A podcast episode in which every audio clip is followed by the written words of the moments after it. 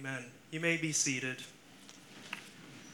Last month, my wife Katie and I went on a weekend trip to Miami Beach, and it was partially um, Katie's Christmas present to me and partially a baby moon. And uh, we're really glad we went to Miami before the baby comes because we quickly learned Miami is not the type of place to take a child to. But our second morning there, we decided it would be a good idea to get some breakfast snacks, head to the beach, and just enjoy creation. And so we're just walking around the restaurants, looking into different shops, seeing what the Lord has in store for us. And from the sidewalk, I see this chocolate croissant that I knew I needed. So we buy the croissant, we buy a fruit cup, we get some coffee, and we head to the beach. And once we're there, we, we realize what a picturesque moment it was.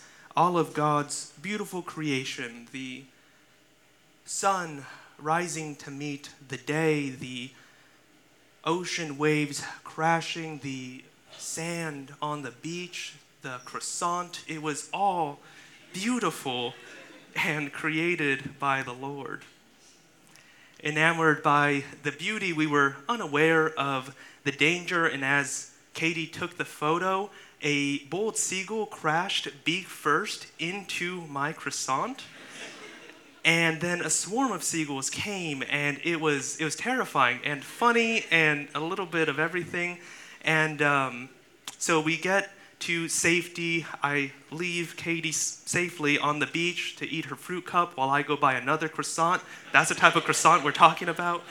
And uh, when I get back, I asked Katie if she was able to eat the rest of her fruit without any further seagull attacks. And she said, Yes, I kept my head on a swivel. Uh, during that trip, I had been praying about this sermon. I said, That's my illustration. There we go. This verse 13 from the Lord's Prayer which we will ponder and wrestle with this morning. This is Jesus teaching us to ask of the Father that He would keep our heads on a swivel, to guard us, to protect us against the temptation and the sin that so easily entangles. As a side note, uh, thanks to iPhone live photo technology, I actually have the picture of the seagull eating my croissant. So if that's the type of thing you would like to see, we'll chat during coffee hour after service.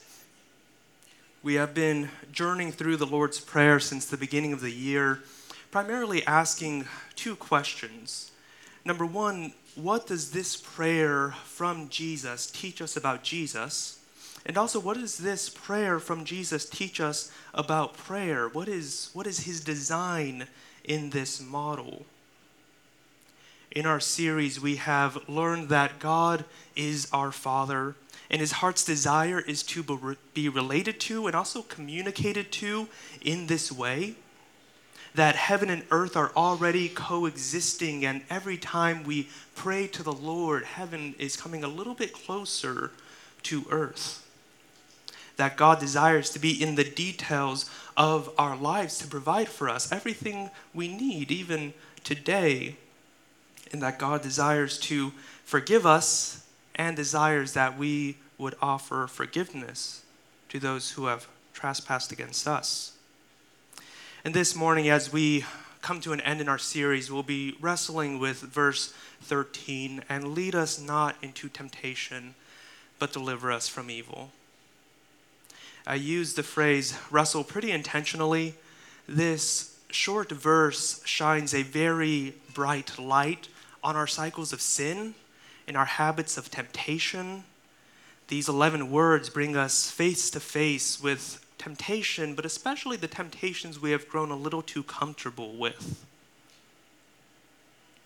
If you're like me, some avoidance behavior tendencies start to surface when conversations of sin or temptation arise and start to get a little fidgety, a little uncomfortable. I try to find a way to change the subject when Jesus was speaking with the Samaritan woman in John chapter 4, he shines this same loving light on her sin, revealing to her that he knows she has been married five times and is now with a man who is not her husband. And in classic human avoidance, she acknowledges and then shifts. Sir, I can see that you are a prophet. switch to theology. Our answer is worshiped over here. You Jews say we need to worship over here. When it comes to avoiding the sin conversation, theology, if we're being honest, is the easiest, quickest distraction we can look to. It is just holy enough to not change the conversation completely, and yet abstract enough that it takes the attention off of me. And thus, we can become masters of deflection when the important and necessary conversation of sin and temptation comes our way. In the first few days of meditating on this verse, I, I realized the way this verse was starting to shine a light in my own sin cycles and habits of temptation. And I distracted myself with this unnecessary theological question of what role does God play in my temptation? And reading through about a half dozen commentaries, I formed a very neat, cohesive, coherent, beautiful theology, only to have the seventh commentary crush it all. The seventh commentary pointed out that this text fundamentally has nothing to do with whether or not God is actually literally playing a role in our temptation this verse is all about sinful people like me, like you, coming to Jesus, coming to our Father, asking for guidance away from sin and temptation. This is the main point of verse 13 that we are asking God to keep our heads on a swivel.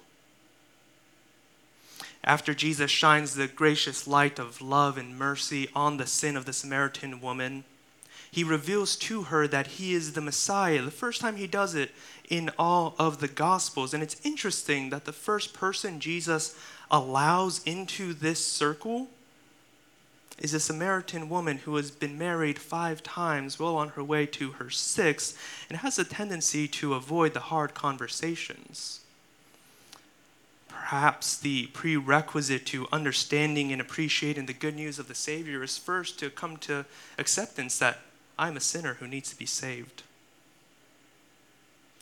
Long introduction, forgive me. All of that to say, let's approach this verse through this perspective the perspective that I have cycles of temptation and habits of sin deeply embedded in my heart, known and unknown to me, and that my loving Father in heaven desires to heal me and to save me now and forever. So, here are the three points I want to explore this morning danger, hunger, and guidance. Point one danger is a warning and also an encouragement on the truest intention of our text. In short, this prayer is dangerous because God desires to answer it with a resounding yes to pray for God to lead us away from temptation indicates that my natural disposition is to not just walk towards temptation, but more often than not, to run towards it. And I need God's help to escape from this disposition. This is why the Apostle Paul writes in Romans chapter 7 I don't understand my own actions. I do not do what I want to do, and the thing that I don't want to do is what I end up doing. For I do not do the good I want, but the evil I don't want to do, that's what I keep on doing. And if it's true for the Apostle Paul, it's most definitely true for me, and it might just be true for you if we take time to reflect, even on yesterday, even on this morning. We know and agree with Paul that we frequently do the things we do not want to do and fail to do the good things that we want to. And this verse from the Lord's Prayer acknowledges that we, as humans, have a natural inclination toward temptation, even and especially when we're unaware of it. I've heard that our former lead pastor, John, used to say that a prayer God will always answer yes to is a prayer for God to reveal our sins to us. I didn't hear that directly from John, but it's one of those sentences that's simple yet profound, and it's like, yeah, of, of course, that is something that John said. That's what this verse is asking of God. We are like, God is like an artist, and we are a block of marble. The Lord desires to chisel away the parts of our lives that don't need to be there anymore, especially temptation, until only a masterpiece stands before him. But the danger is that the chisel and the hammer are painful. In praying this verse, we are inviting God to shine that loving light of grace on our sins, on our temptations, so that He can remove them. Here's the danger this loving light is dangerous because it challenges the status quo in the ways that we cope with daily life. This light of love will shine brightly on what we say and how we say it. This gracious light will shine brightly on what we think that we need to rest, relax, unwind. This light of mercy will shine brightly on what we watch and how we engage with social media. This light of love will shine brightly in the innermost crevices of our hearts. Not that these things are inherently bad or that they're inherently sin, but this verse from the Lord's Prayer is not actually about sin so much, it's about the temptation. This prayer really wants to interfere with the daily ways that our hearts flirt with temptation, and that's dangerous for the status quo of my daily life. And for that, we thank God for this verse. Here's the good news about this danger this danger reveals and calls us to accept that our hearts long to be filled, our hearts long to be made whole, and that we have tried to fill it and fix it with things that have never satisfied. That is the good news. Maybe you're here this morning as someone who is exploring the Christian faith, but would not call yourself a Christian. Perhaps that curiosity you feel in your heart is not so much curiosity as much as it is longing, longing for something eternal. Or perhaps you're here this morning as someone who has been in church for years, and perhaps you come time and time again because you know that there's still work in our hearts that the Lord is doing. The call for both groups is one and the same to let go of the temptation to fix and to fill our hearts, and to pray to the God who created that heart. He can guide it, He can heal it, He can save it. This is point one. There is a danger in letting go of cycles of sin and temptation, but those who are willing to surrender it are those who pray, verse 13. God, guide us not into our cycles of temptation, but deliver us from evil. This now leads us to our second point of hunger. This point is, is found in the subtext of our text.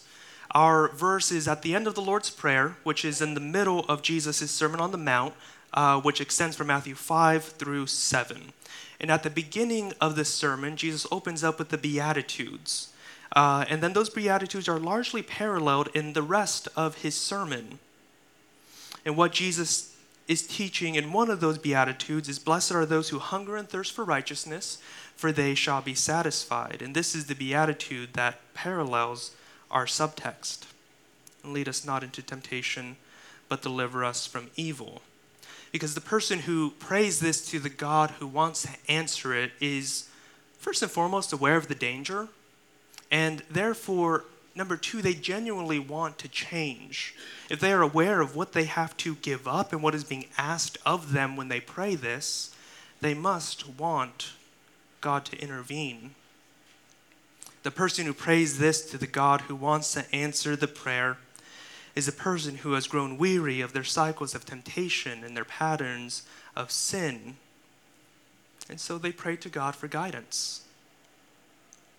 I have the opportunity to serve as a chaplain at the Whosoever Gospel Mission, and the the mission is a homeless shelter in Germantown uh, who serves men who are homeless and more often than not overcoming addiction. And so in my vocation, I get to hang out with about 50 men who are all in addiction recovery. They have a lot of different thoughts about what addiction recovery would look like, should look like, will look like. But the starting point they all agree with. The starting point to recovery is admitting that one has a problem. And the same is true for us We are all recovering sinners. Our vices may look slightly different than the population I serve at the mission, but we have vices nonetheless. And verse 13 is illustrating that we can come to God praying for relief from those vices, those temptations, those sins, asking Him for guidance out of it, and He will say yes. The beauty of the Beatitude, blessed are those who hunger and thirst for righteousness, for they shall be satisfied, is that it's a promise. It's an absolute. Not that we might sometimes be satisfied or that we'll be satisfied today and dissatisfied tomorrow. It's an absolute promise that those who hunger and thirst for righteousness, those who pray to the Lord saying, God, guide me out of this, they will be satisfied in the Lord. And so, one of the questions we have been asking during this series is what this prayer teaches us about prayer itself. And from this verse, we learn that prayer is a space in which we can come to the Father with the good, the bad, and the ugly. We can come to Him with our concern for evil. We can come to Him with honesty about the temptations and cycles of sin in which we stumble. And we can come with him, to Him with our genuine desire for righteousness, our hunger, our thirst. God doesn't just want part of us, all of us is what He desires. And with full assurance, we can come knowing that God will say, Yes, for He who promised is faithful. And this leads us to our third point of guidance. This point is found embedded in the text itself. From cover to cover, God is portrayed as the one who guides his people. He guided the Israelites out of Egypt. He guided the psalmist to quiet waters and green pastures, the restoration of the soul. He also guided that psalmist to the darkest valley. He guided Saul to Damascus and fearful Ananias to come and pray over Saul at Damascus. God guides his people. And in our verse, God is guiding us, his church, away from temptation and away from evil. Another beauty in this verse is that we are not merely passive recipients of God's guidance, we're asking for it. We are praying for God to intervene and change the direction. Another question we have been asking during this series is what the prayer teaches us about Jesus, whom this prayer comes from. And this tells us that Jesus desires to be our guide. In the same way he guided the Israelites out of Egypt the psalmist Saul, Ananias, so the same he wants to guide us. Jesus, full of love and tender mercy, desires to shepherd us away from our cycles of temptation and guide us towards a more whole and abundant future. Lead us not into temptation, but deliver us from evil. The beauty of this verse, another beauty of this verse, is uh, found in the verbs and the nouns. Lead and deliver, two verbs, both indicating that God is the one doing the action. Lead, deliver. There comes a time in our journey out of the sin cycle, out of the hab- habitual temptation, when we realize we can't overcome this on our own, no matter what we do. And this is the moment that we turn to the Lord and pray, verse 13, for guidance out of the cycle. And so we've established that Jesus desires to be our guide. And so this begs the question how? How does Jesus actually do this? Spiritual disciplines and community are two of the ways that I see in this text ultimately we look to the model of Jesus. And in this, we find that overcoming temptation can be done through the disciplines. We don't have a high priest who is unable to sympathize with our weaknesses, but we have one who, in every respect, has been tempted and tried as we are, yet without sin.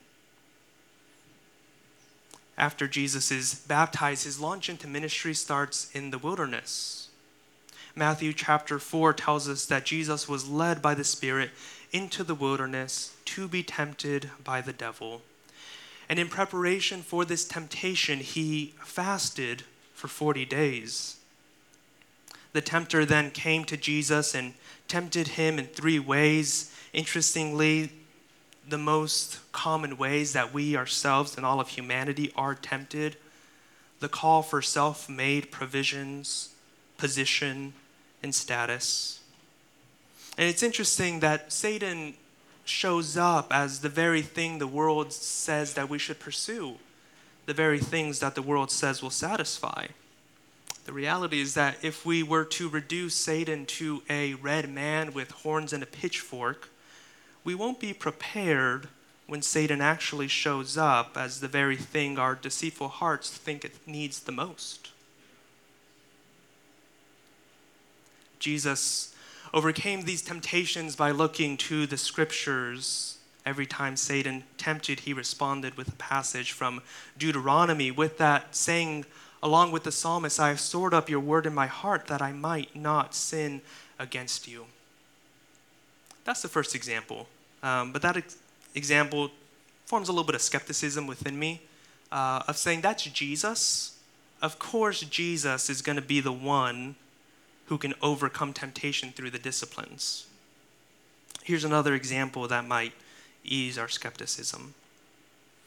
A couple weeks ago, I was having a conversation with one of the residents in our program at the mission who gave me permission to share this story. We'll call him James, not his real name. James is a 43 year old man who struggles with alcoholism and violent anger issues. In 2023, he tried our program three times the first time he was asked to leave for hiding a bottle of liquor under his bed. The second time he was asked to leave for starting a really nasty fight where we had to tear his hands off of another man's throat. When he returned in the fall of 2023, we started to meet together weekly. In our conversation two weeks ago, he was telling me about a really terrible day he had the day before nonchalantly, he went through about six things that went wrong with his day. But the seventh and eighth really caused me concern.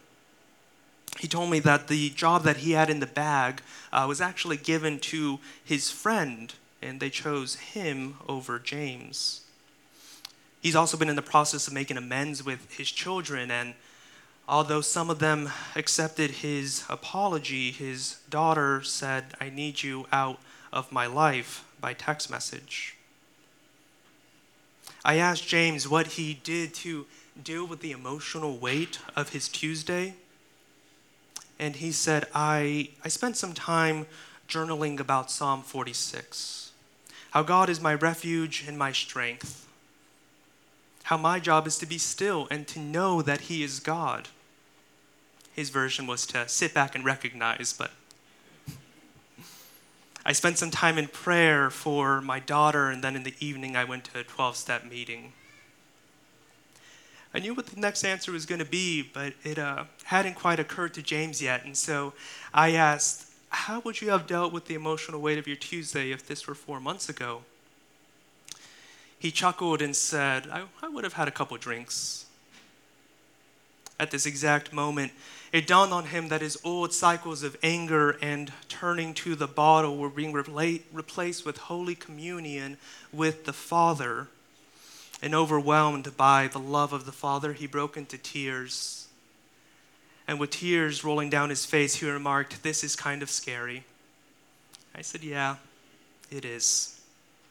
This man who has turned to the bottle for 31 years is now turning to the scriptures. He is turning to Jesus through the disciplines and finding true eternal freedom. Jesus desires to guide us out of temptation through the disciplines, not because they prove how good I am, how disciplined I am, how good I am at crossing something off my spiritual to do list. God works through the disciplines because they center us in His holy, sacred presence. They bring us before a Father who longs and would love to journey with you in the spiritual pilgrimage. I believe this is why Eugene Peterson talks about the disciplines as Jesus' unforced rhythms of grace.